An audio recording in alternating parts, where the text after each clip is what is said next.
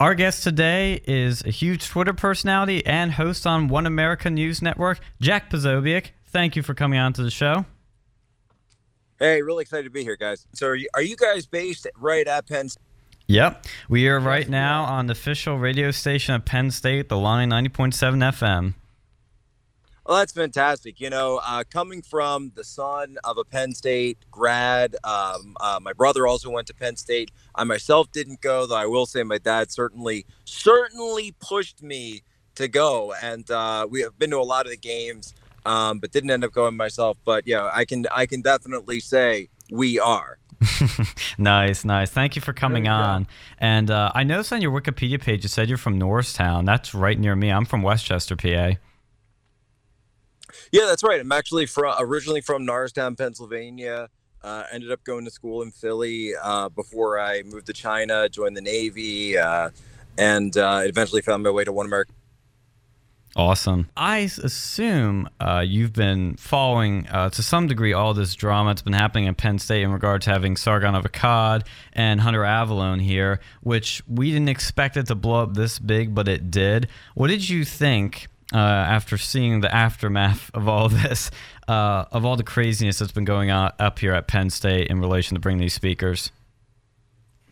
Well, you know, so the crazy thing is too is that Hunter and Sargon, to me, aren't even really all that controversial of guys, right? I mean, they certainly don't follow the line of political correctness or woke culture, but these are two guys that have not really gotten into any you know hard line. I mean they're certainly not racist they're certainly not violent anything like that. Like anything that would actually get you uh in in serious trouble. I mean they've just have essentially controversial opinions whatever that means. And so i was surprised that no matter who you are right it doesn't matter. If you're on the right or if you're just simply not a member of woke culture and this this is why uh, to me, woke culture is best understood as a religion, just emblematic of that.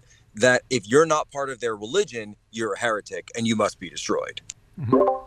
Yeah, it's insane because I thought the exact same thing that like Sargon of Akkad, he is not controversial at all. There's like two comments he's made that are like a little edgy or a little, you know, you could say maybe, you know, a little over the line if you really want to argue that but they're building him up to be this like monster. That's why when he went um, came onto the stage, like we play entrance music, and he jokingly sent to the car with me that we should play the Imperial March because this guy is like getting hyped up as this emperor of the dark side rather than some just normal British guy, which is what he turned out to be, you know. So it's just ridiculous. Yeah, and you can tell that no one is actually paying attention to anything that these guys actually do on a regular basis or what they're all about. You know, I was actually just at an event in Philadelphia with both Hunter and Sargon. Oh, nice. And I found both of them to be, uh, yeah, it was a Tim Pool's, um, uh, Tim Pool's Minds event and uh, Subverse. Yeah. And I found both of them to be very uh, interesting, engaging, and I didn't hear anything other than serious discussion of issues of the day from either of them. I mean, this was not, you know, and by the way, that this was an audience that wasn't even really uh, quote unquote conservative, right? This was an audience mm-hmm. of of skeptics, of left wing, um, uh, people who were not necessarily interested in politics, but were interested in culture and society, and that's what we were talking about. And so it's just funny to to go be an event like that where everything is fine and then see Penn State reacting with such vitriol and really looking so ridiculous for taking a couple of the speakers that aren't controversial in the least and acting like they were having the head of the KKK coming to speak. And I mean, that's that's really how they acted, right? Yeah. You'd think that they thought this was some sort of uh, proto Klan march when it was yeah. really just a couple of guys from YouTube. Yeah. And that's how you realize that we're actually living through a moral panic right now in America, right? We're living through a moral panic of mass hysteria where people think that there's actually, you know, Russian agents in the White House and there's actually these crypto fascist Klan members. You know, they're at Covington High School in Kentucky and they're, uh, you know, all around you in the shadows when no it's actually not like that at all. It's just people who disagree with the status quo and that's okay. Yeah absolutely agree. Um listen at, this this event was was a really good event. Um had a lot of fun the the thing that stuck out to me right was like sargon sargon of akkad was talking about how conservatives are being censored online and and Hunter was arguing that they weren't necessarily being censored, but there was definitely a liberal bias. What do you think? So I actually caught that clip because someone sent it to me and uh, earlier in the week, and they said, you know, what do you think about this? And the way I took Hunter's comments, I thought that what Hunter was talking about wasn't necessarily censorship, but he was talking because censorship is obvious, right? You can tell that they've been suspended from platforms. Paul Joseph Watson suspended from Instagram, Facebook, right? That's mm-hmm. obvious. Like you can point to these things, right? There are no large mainstream uh, liberals or left wing people that have been taken down on social media. That's just a fact, right? That's just a fact, right? So censorship, like it's not even an argument that that's going on, but what you can say though, and some people say is, well, our traffic has been down, and our, we think our traffic has been down because we're being shadow banned. Now that's something that's a little harder to understand, and it's a little harder to quantify because these guys, these algorithms that YouTube, and these guys are both using YouTube, uh, and others. I know Crowder uses YouTube and has talked about this a lot. I'm not a big YouTuber myself. Um, that they think that because their traffic sees a drop off or sees sort of like a negative plateau in the sense where it drops down and then it's it stays flat that that's some sort of deliberate bias on the part of people at the platform.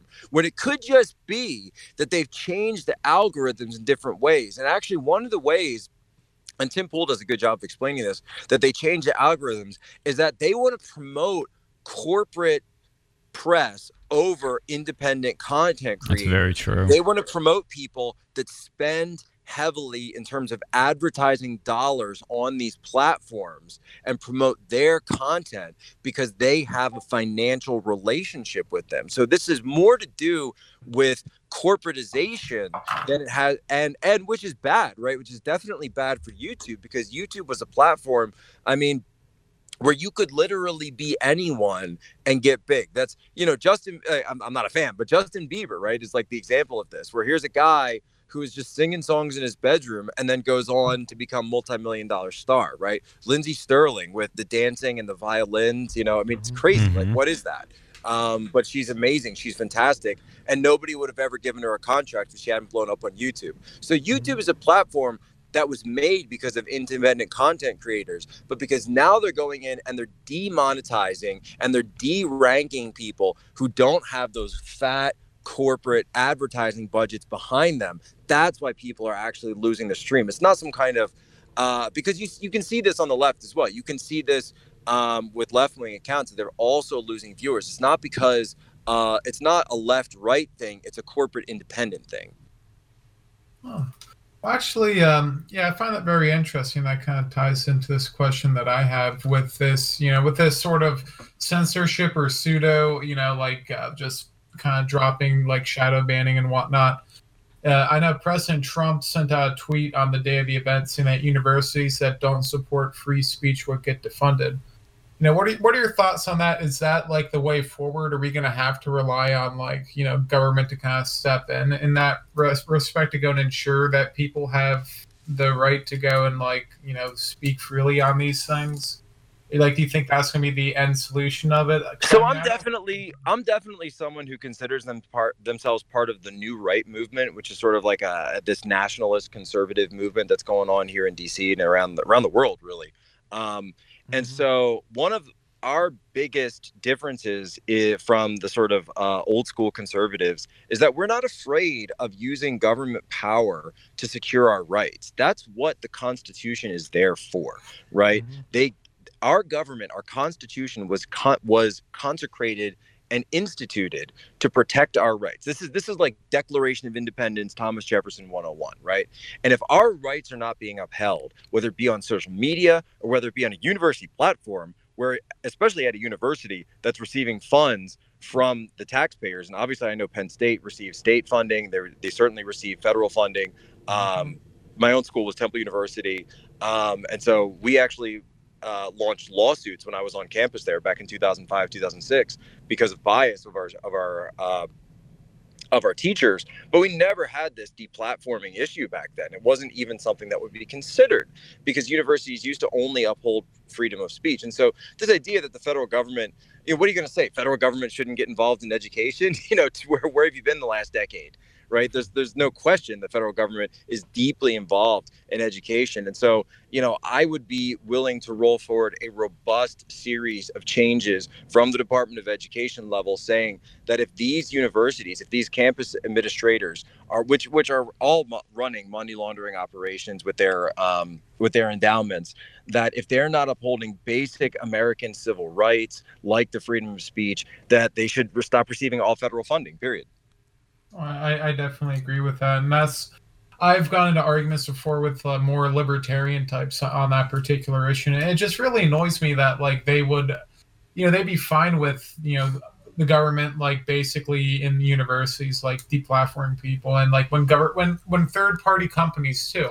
Like if i'm being oppressed by a government or if i'm being oppressed by a third party company it doesn't matter because i'm still being you know you know th- thrown under the bus in the end of the day yeah, so what they're using is actually this was the opposition to the Civil Rights Act, right? The Civil Rights Act 1965, the opposition to that was they said, well, hold on, the libertarians of the day, um, they would come around and say, wait a minute, these this is a restriction on business right? And uh, that at that time, of course, the discrimination that was going on was race based.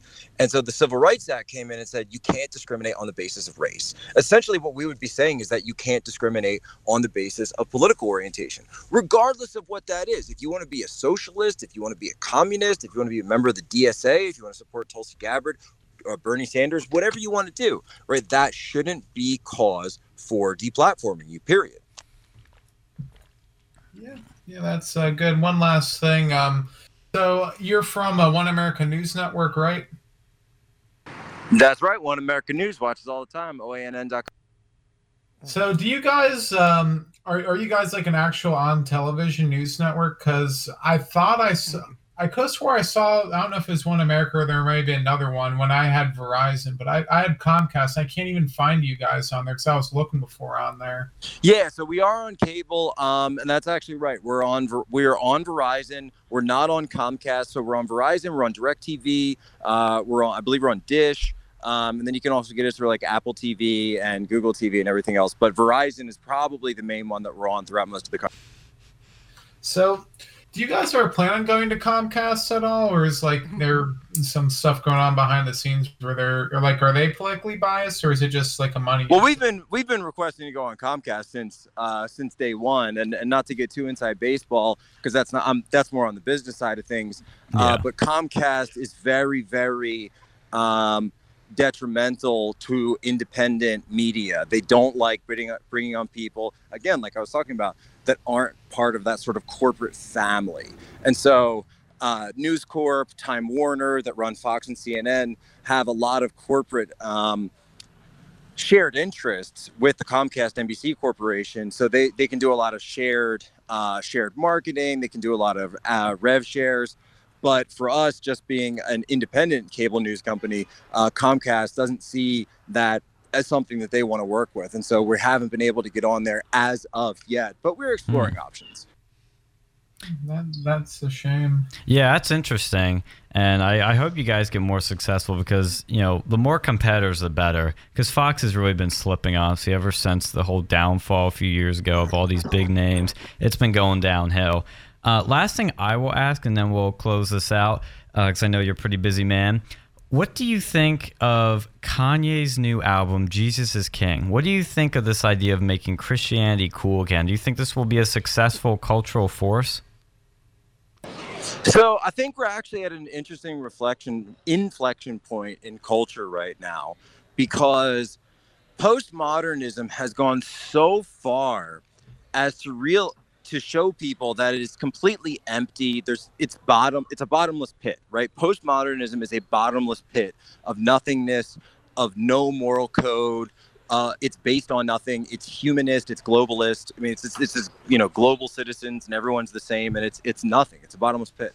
So what Kanye's doing right now is evoking a return to traditionalism. He's evoking a return to Christ. Now, I'm I'm personally Catholic myself, and so I see, view this as a major wake up call because I think there's a huge yearning out there in society for meaning, for morality, for something beyond this uh, postmodernist nihilism that's really perpetuate, you know, permeated the culture in I don't know the last 30, 40, 50 years or so.